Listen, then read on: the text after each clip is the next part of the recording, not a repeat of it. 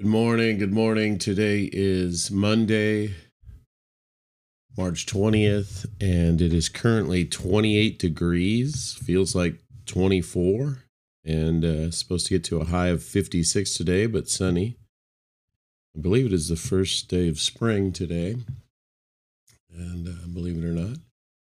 Uh, just a prayer request from uh, Michaela that uh, we'd keep her friend Ashley in our prayers and her kids. She's got a five year old and a one year old. Both are sick with the virus.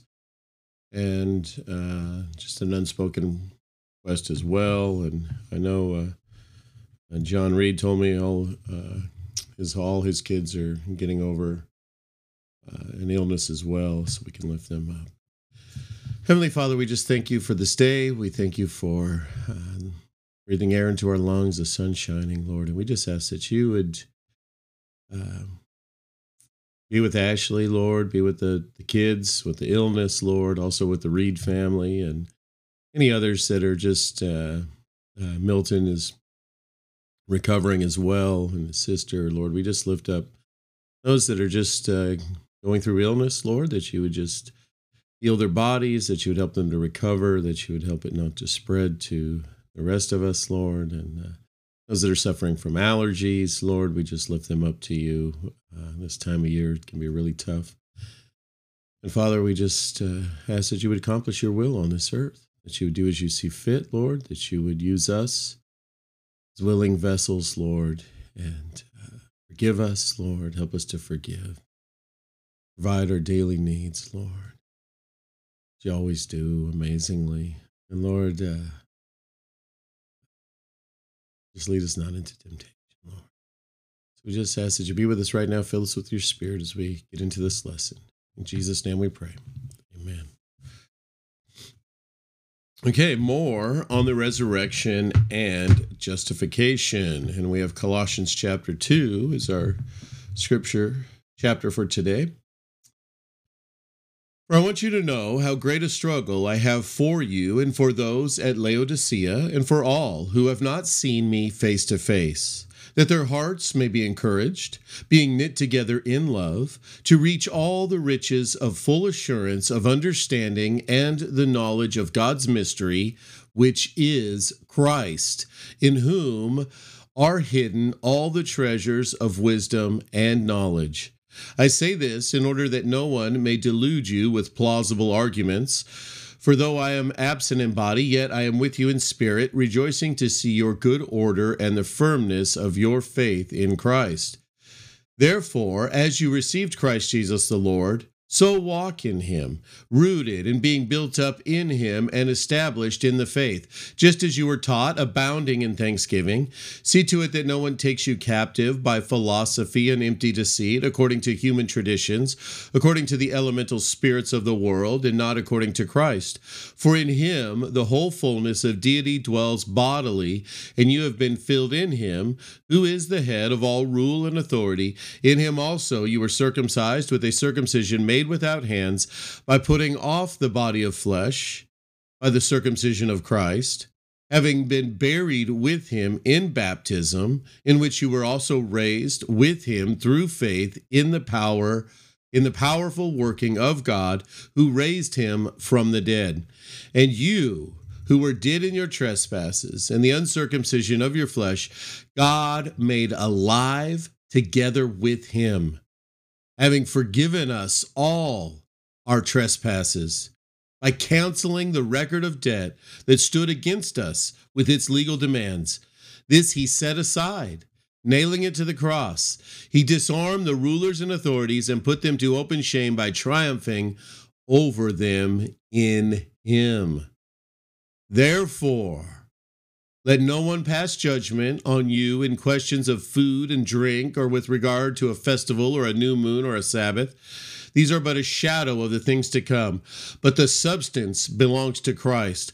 Let no one disqualify you, insisting on asceticism and worship of angels, going on in detail about visions puffed up without reason by his sensuous mind, and not holding fast to the head, from whom the whole body, nourished and knit together through its joints and ligaments, grows with a growth that is from God. If with Christ you died to the elemental spirits of the world, why, as if you were still alive in the world, do you submit to regulations? Do not handle, do not taste, do not touch, referring to things that all perish as they are used. According to human precepts and teachings, these have indeed the appearance of wisdom in promoting self made religion and asceticism and severity to the body, but they are of no value in stopping the indulgence of the flesh.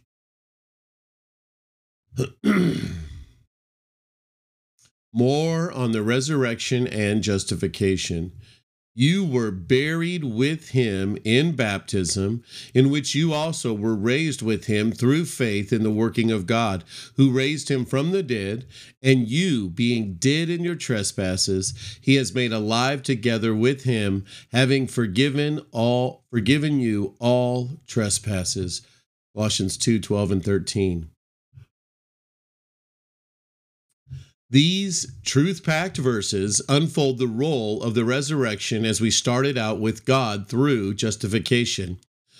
When He declared us righteous in Christ, in this initial work of the Lord on our behalf, we were buried with Him in baptism. Here, baptism is referring to our identification with Christ. When we were believed, when we first believed on the Lord Jesus, we were joined to him, made one with him, identified with him. We have been united together in the likeness of his death. Romans 6 5. From God's perspective, we who trusted in Jesus Christ died on the cross with him and were buried in the tomb with him. Water baptism bears testimony to this truth. Identification with Christ makes our spiritual history before God. In God's sight, our old life was crucified and buried. Through faith in Christ and our identification with Him, we were also raised from the tomb with Jesus, in which, that is, by identification, you also were raised with Him through faith in the working of God, who raised Him from the dead, just as His death became our death through identification, so also His re- resurrection became our resurrection. For if we have been united together in the likeness of His death, certainly we also shall be in the likeness of His resurrection. Romans 6 5. In God's sight, we were raised to a new life in Christ. Therefore, we were buried with him through baptism, that is, by identification, into death. That just as Christ was raised from the dead by the glory of the Father, even so we also should walk in newness of life. Romans 6 4. Colossians 2:13 offers another aspect of our need for personal spiritual resurrection.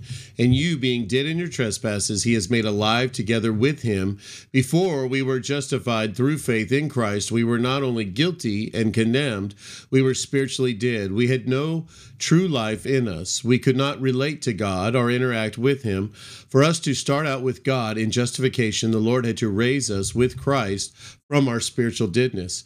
O glorious Lord, what good what a good reminder this is of the desperate condition. O glorious Lord, what a good reminder this is of the desperate condition I was in when you justified me. I was not merely needy, I was spiritually dead. Thank you for burying that old life with Jesus in his tomb. I praise you for raising me with Christ to new life. I rejoice in this the radical nature of your saving grace. Lord, by the power of the resurrection, lead me in the reality of newness of life. In Jesus' name, amen. amen and amen. You guys have an amazing day. May the Lord bless you.